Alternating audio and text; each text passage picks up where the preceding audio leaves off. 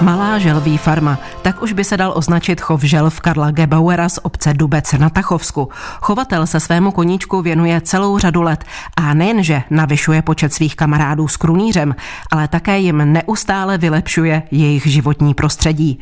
V Roubence na návsi se zastavila Martina Sihelská, aby se o želvách něco dozvěděla. Ju, tamhle, tamhle běží, já jsem si myslela, že jsou želvy pomalé, ale tahle ta je docela rychlá. Co to máte za želvy? Tady tahle konkrétně je Geochelene carbonaria, což je takový zvláštní druh, protože je to takový přechod mezi typicky bíložarovými želvama a těma masožarovými. Je to daný tím, že ten rozdíl mezi nimi je v délce střeva. Ty bíložarový mají zhruba pětkrát delší střevo než ty masožarový a tenhle ten druh má to střevo asi dva a půlkrát delší, takže tu rostlinnou potravu tak dokonale netráví a spíš dávají přednost prostě potravě masité. Takže když najdou někde něco uhynulého nebo slimáka nebo žížalu, tak to samozřejmě tomu dávají přednost. A, takže když naprší je a ty žížaly začnou vylízat ze země, tak to tady začnou rejdit po tom výběhu a jak mají hody. Páni, a máte ty želvy asi různé druhy. Jaké tady ještě máte? Tak celkem v podstatě tady v chovu mám devět druhů. Takový ty nejznámější je třeba želva zelenavá, nebo, nebo potom želva řecká, když použiju teda český synonyma. Pak jsou tady nějaký vodní želvy, severoamerický a pak nějaký ty severoamerický podrostový želvy. No prostě je tady devět druhů želv. A kolik dohromady kusů asi? Teď v této chvíli je jich tady něco asi 42, jo, ale samozřejmě, až se to tady dobuduje, tak se ten počet jako bude zvyšovat. 42 a mají taky nějaká osobní jména, třeba tamhle to Majdalenka a Kevin, jako má moje kolegyně a podobně? E, tak eh, tady tenhle ten areál je budovaný trošinku jako jinak, než vyloženě jako zájmový chov, i když je to teda můj koníček a bylo to vybudovaný jako zájmová činnost, ale tak tady dělají i nějaký odborný měření, takže my se snažíme spíš tady v tom areálu ty želvy nechávat jako aby měli zachovaný ty svoje přirozené instinkty. Takže je nebereme do ruky, nedomystifikujeme je, necháváme jim takový ten volný a přirozený projev. My jsme se dozvěděli tedy, že už tady máte 40 kousků, 9 různých druhů, jsou tady v areálu neodhadnuto 100 metrů čtverečních. Jenom tady tohleto terárium nebo tenhle ten výběh má 160 metrů čtverečních, takže celková, celková plocha je 1400 metrů čtverečních. Vidíte, jsem žena, mám špatný odhad, pletu si levou, pravou a samozřejmě neodhadnu délku. Jak vlastně je chováte? Tam jsou jakoby nory nebo díry v té půdě? Tak oni samozřejmě želvy mají různý ukryty. Teď zrovna dneska máme poměrně ostrý slunko, takže oni se před tím slunkem trošku chrání. A jakmile začnou klesat ty teploty, tak postupně se začnou převádět do takového toho stavu, jak se tomu říká odborně hibernace, to znamená zimní spánek. Takže tady potom začne probíhat takový technologicky, když to řeknu rituál, kdy ty želvy soustředím do určité plochy, tam mají prostě výhřevný skleník, ta doba se jim trošinku prodlouží, toho venkovního pobytu, oni potom pomalinku začnou přecházet do toho klidového stavu, no a na zimu samozřejmě se uklízí do vnitřních terárií, kde prostě zimují. Takže jsem právě zjistila, milí posluchači, že jsem tři čtvrtě roku želva.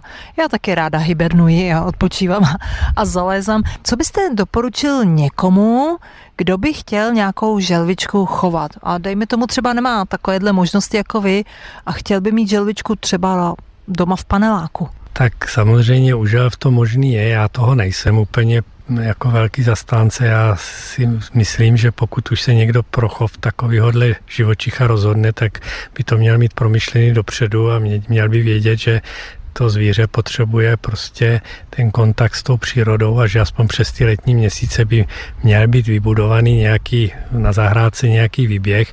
Je fakt, že taková ta klasická želva, ať už je to třeba želva zelenavá nebo ta želva řecká, tak jim stačí prostě výběh, dejme tomu 3-4 metry čtvereční, což zase není tolik, ale v nejhorším případě se dá chovat celoročně i v tom teráriu, ale už to samozřejmě vyžaduje určitý technický řešení toho terária, ať už se to týká ohřevu, to znamená udržování teploty, ale hlavně je to záležitost světla, protože ty želvy velice přesně reagují na světelné parametry, jako je intenzita světla, barevnost světla, ale taky podíl UV záření a podle toho oni se chovají.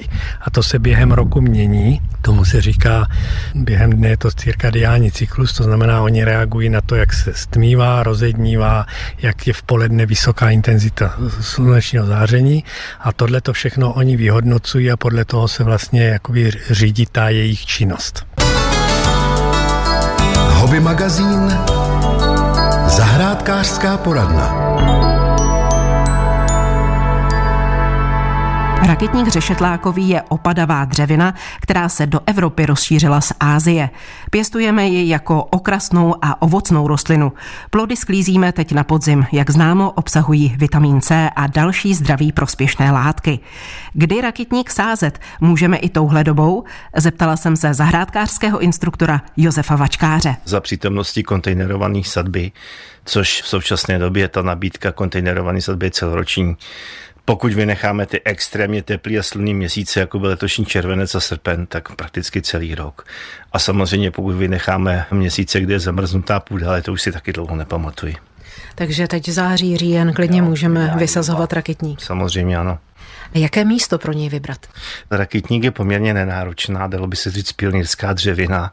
Je to tonizující rostlinka, velmi zajímavá v rámci těch léčebných eh, účelů, ale prakticky dalo by se říct, že snese jakékoliv místo.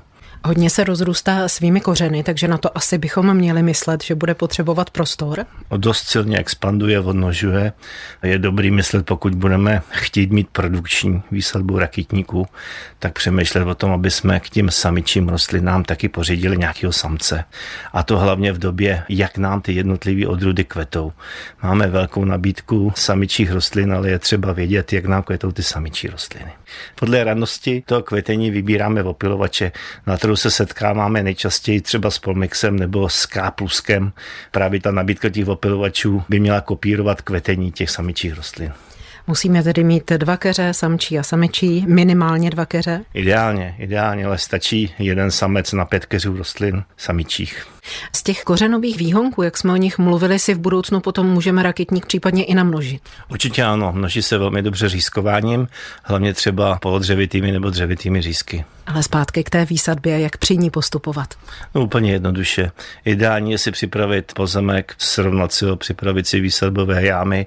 Nemusíme extrémně hnojit, jak jsme si již řekli, je to nenáročná rostlina.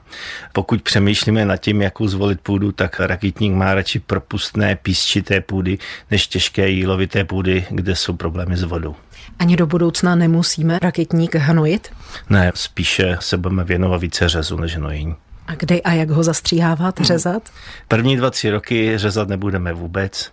V dalších letech budeme řezat samičí rostliny a to ideálně v obrok, protože sklízíme dvouleté výhony s bobulema.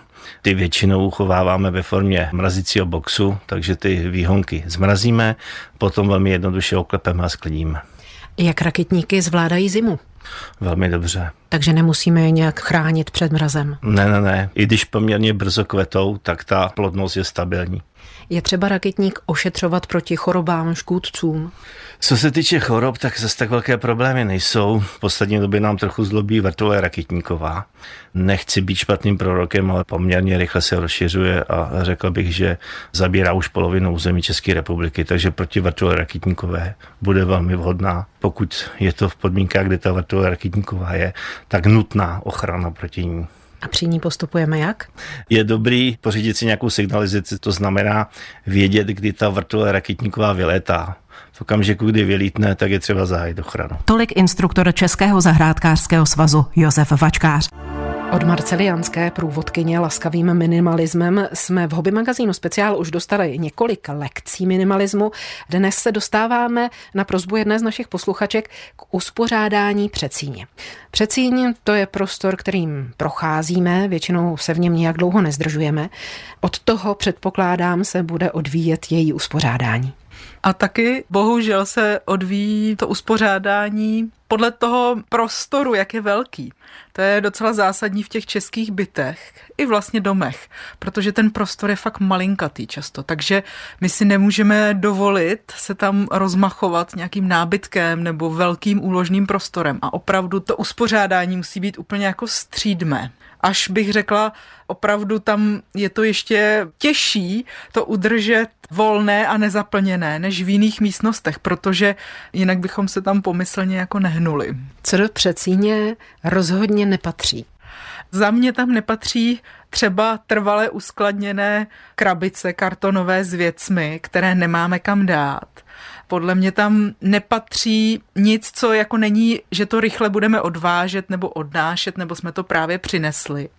Že to je vlastně prostor, který máme používat, když vcházíme do bytu nebo do domu a naopak, ale ty věci, které třeba máme, řekněme, běžné oblečení, tak se obvykle oblíkáme jinde než na přecíni, myslím ty spodní části oblečení, tak to tam nepatří co naopak by mělo mít v přecíně své stálé místo. Ono pochopitelně záleží na tom, jak velkou máme přecíň. A taky kolik těch háčků a věšáků a lavic tam vlastně máme, protože někdo má relativně velkou přecíň, ale stejně třeba tam má jenom tři věšáky na bundy, což mu obvykle nedostačuje, pak na tom jednom věšáku je těch pět bund a ještě pod tím nějaký tašky, možná to posluchači znají. Takže co by tam určitě mělo být? Prostor na boty, prostor na svršky, na kabáty, na bundy, případně na kabelky, na batohy, pokud hodně nosíme. A potom by tam určitě měl být nějaký odkládací prostor, ale takový operativní, na tašky s nákupem, balíček, přepravku protože obvykle přijdeme domů a někam to jako potřebujeme dát, než to potom dáme dál do toho bytu nebo domu. A určitě by tam také měl být prostor na jasně daný na ty časté věci, které hledáme jako klíče od auta, klíče všech členů domácnosti, sluneční brýle, deštníky, papírové kapesníky, pitlíky na bobky od psů, nebo nevím, jak tomu říct prostě, když jdeme na procházku, vodítka a tadyhle ty věci. Člověk si potom zautomatizuje to, že věci dává pořád na stejné místo, už o tom vlastně ani nepřemýšlí a pak se nám nestane, že zrovna, dejme tomu ty klíče, hledáme po celém bytě všem bych doporučovala opravdu mít ten háček a ne, že jednou si to dávám na ten vlevo a jednou na ten vpravo nebo do misky. Opravdu doporučuji konkrétní jedno místo, aby jsme fakt věděli, že tady ho z největší pravděpodobností najdeme. Ne vždycky na 100%, ale na 99% tam bude. Záměna například klíčů od sklepa a klíčů od bytu by mohla být problematická, pokud na ten háček, kam patří jiné klíče, dáme právě některé z těch. Ano, ano. Tady bych tu funkci jako nadřadila té estetice a dala si tam opravdu těch věšáčků dost. To se většinou vejde, aby jsme měli prostě krásně, viděli jsme, ideálně si to i popsali, pokud je nás doma víc, nebo pokud se nám to plete, aby jsme věděli, že ten s červenou cedulkou je do sklepa a tenhle s tímhletím přívěškem je náš a prostě jsme si to usnadili a nemuseli jsme tuhle operaci myšlenkovou dělat každý den znovu znovu. Jak v přecíni průběžně udržovat pořádek? No tak to se vracím k tomu, proč je to tady opravdu těžké, protože tady to je opravdu jako až vojensky bychom mohli říct, nechávat tam jenom to, co tam nastálo patří. A co jsou třeba ty klíče, to jsou ty věci, které tam mají to své místo. Ale třeba veškerý oblečení, který zrovna nesušíme, není to ten svršek, tak bychom měli odnést si do šatní skříně, do komody nebo někam jinam a nedělat si vlastně z toho věšáku za dveřmi jako hlavní prostor, kam si dáváme bundy třeba, kde máme všechny bundy skladované. Učitelka, zpěvačka, motorkářka, maminka dvou kluků. To je Jana Hofmanová, kterou můžete znát z koncertních podí a nebo z plzeňského divadla Josefa Kajetána Tyla. Nám dnes přišla povyprávět o tom, jak se její koníčky prolínají s jejím povoláním. Je vůbec u vás mezi tím nějaká hranice? Vlastně skoro ani ne. Já jsem teda už v divadle skončila, v divadle už nepracuji. Nastoupila jsem do základní školy tady v Plzni a tam vyučuji hudební výchovu, tělesnou výchovu a jsem vedoucí v družině. Takže dělám volnočasové aktivity a chodím si do práce hrát. Učíte i zpěv? Zpěv neučím, učím hudební výchovu, to je něco jiného. A hudební výchovu mám pro druhý stupeň, takže ty teenageři, pubertáci, to je někdy voříšek. A zkoušela jste někdy vyučovat i zpěv? Zkoušela ještě třeba za dob na studií na vysoké škole, potom když jsem ještě působila v divadle, ale protože jsem byla sama velmi aktivní, tak jsem toho času na výuku moc neměla. Podle vaší zkušenosti je možné, aby v dospělosti, třeba i ve vyšším věku, když člověk potom na to má čas, se naučil zpívat někdo? Určitě ano a dokonce mám kamaráda, který tohle dokázal. Péťa Hodek možná budete znát, možná nebudete znát. Sportoval, byl to kickboxer, nějaký ty K2, já tomu úplně nerozumím, ale boxoval, byl to prostě jako docela dobrý boxer. No tak ten se rozhodl, že bude zpěvákem a teď už zpívá s osobnostmi, jako je Dan Hůlka a Bohuš Matuš a prostě jede. Tak teď zbystřili naši posluchači, kteří mají také takový sen. Co byste jim doporučila? Může třeba člověku prospět, když začíná ve sboru? Může a nemusí. Jako každý člověk je individualita a podle toho se s ním musí pracovat. Co vás k tomu může přivést, je to, že opravdu něco chcete a jdete si zatím. Vy jako současná solistka, byla jste někdy zboristka? Já jsem ale původně v divadle působila jako zboristka s povinností sola.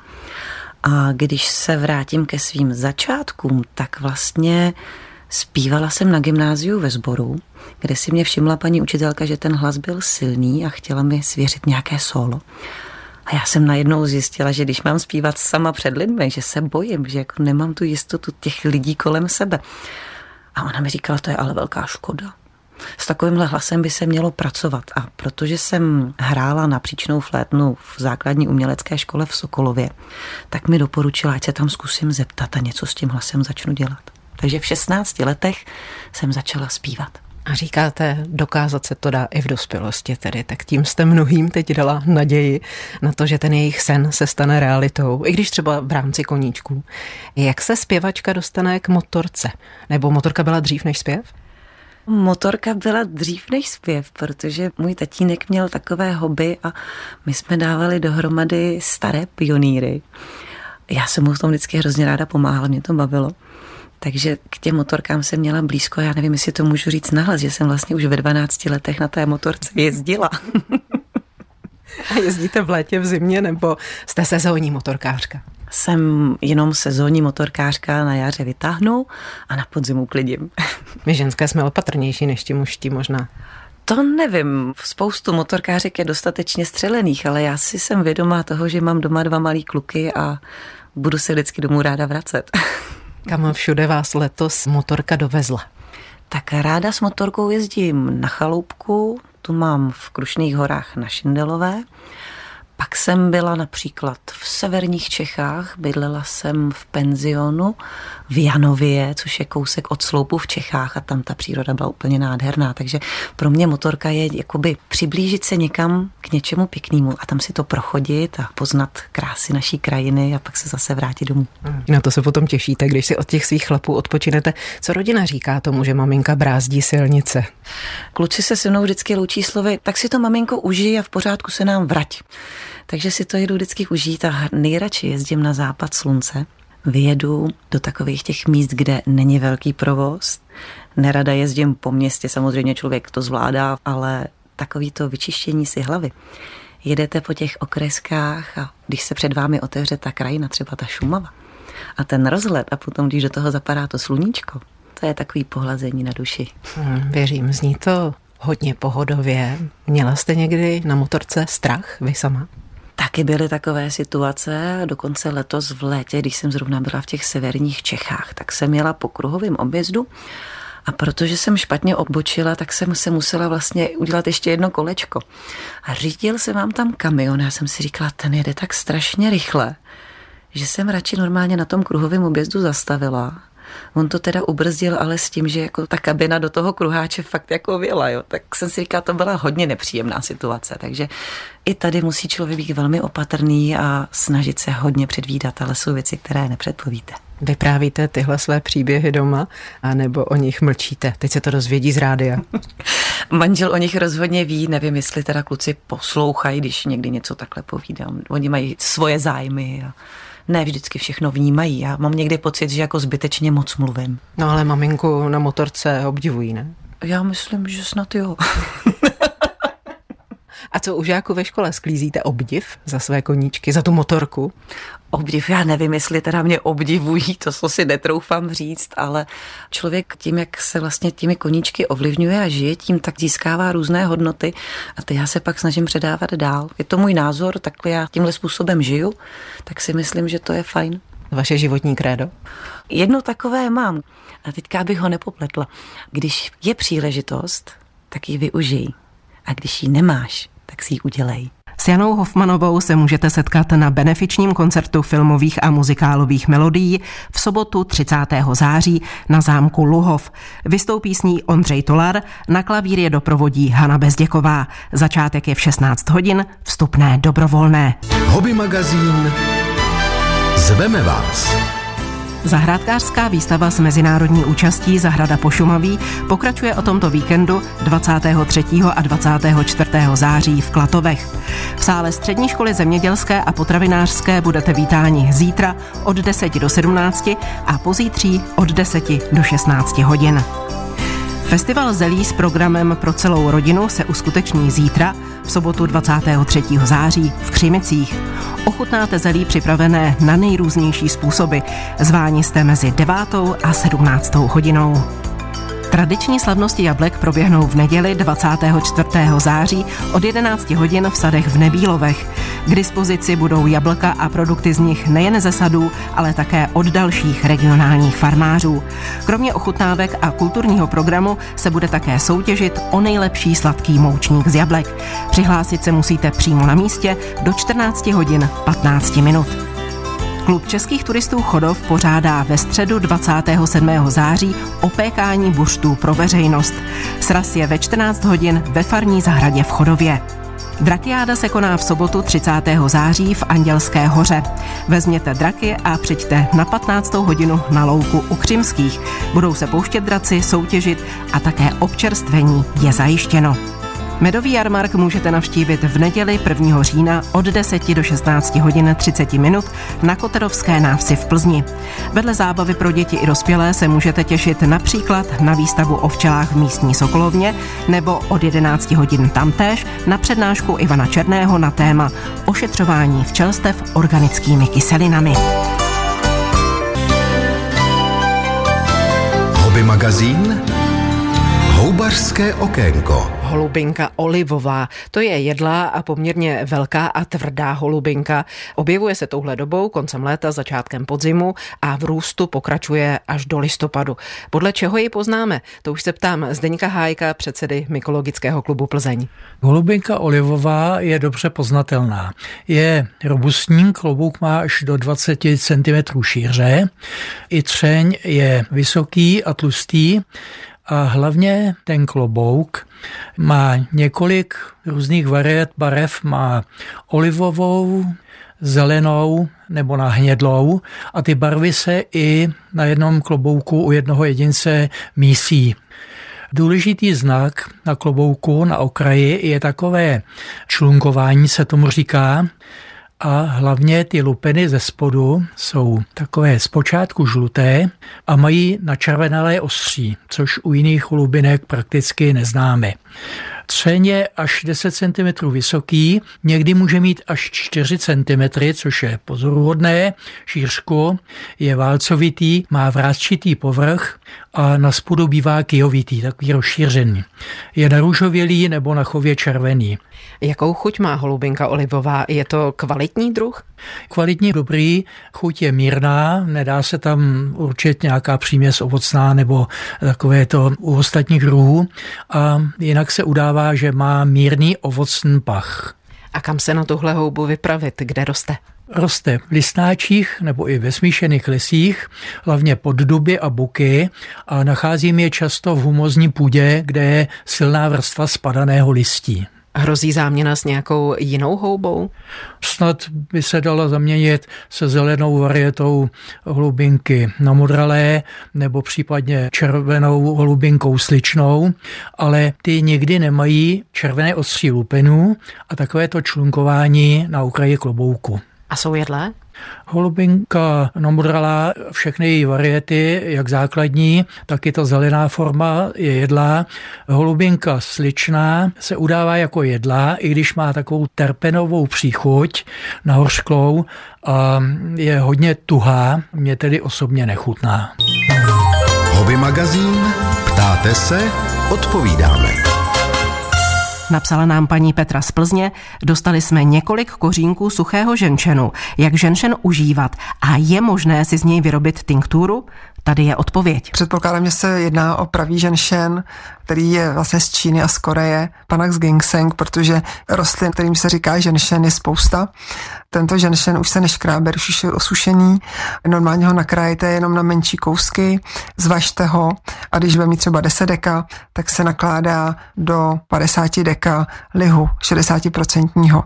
Na malé kousky ho nakrájíte, nechte to tam minimálně tak 3-4 neděle, každý den se s tím trošku zakarbuje, aby se uvolnily ty účinné látky z toho kořene a pak se to slije a používá se třeba dvě žičky denně.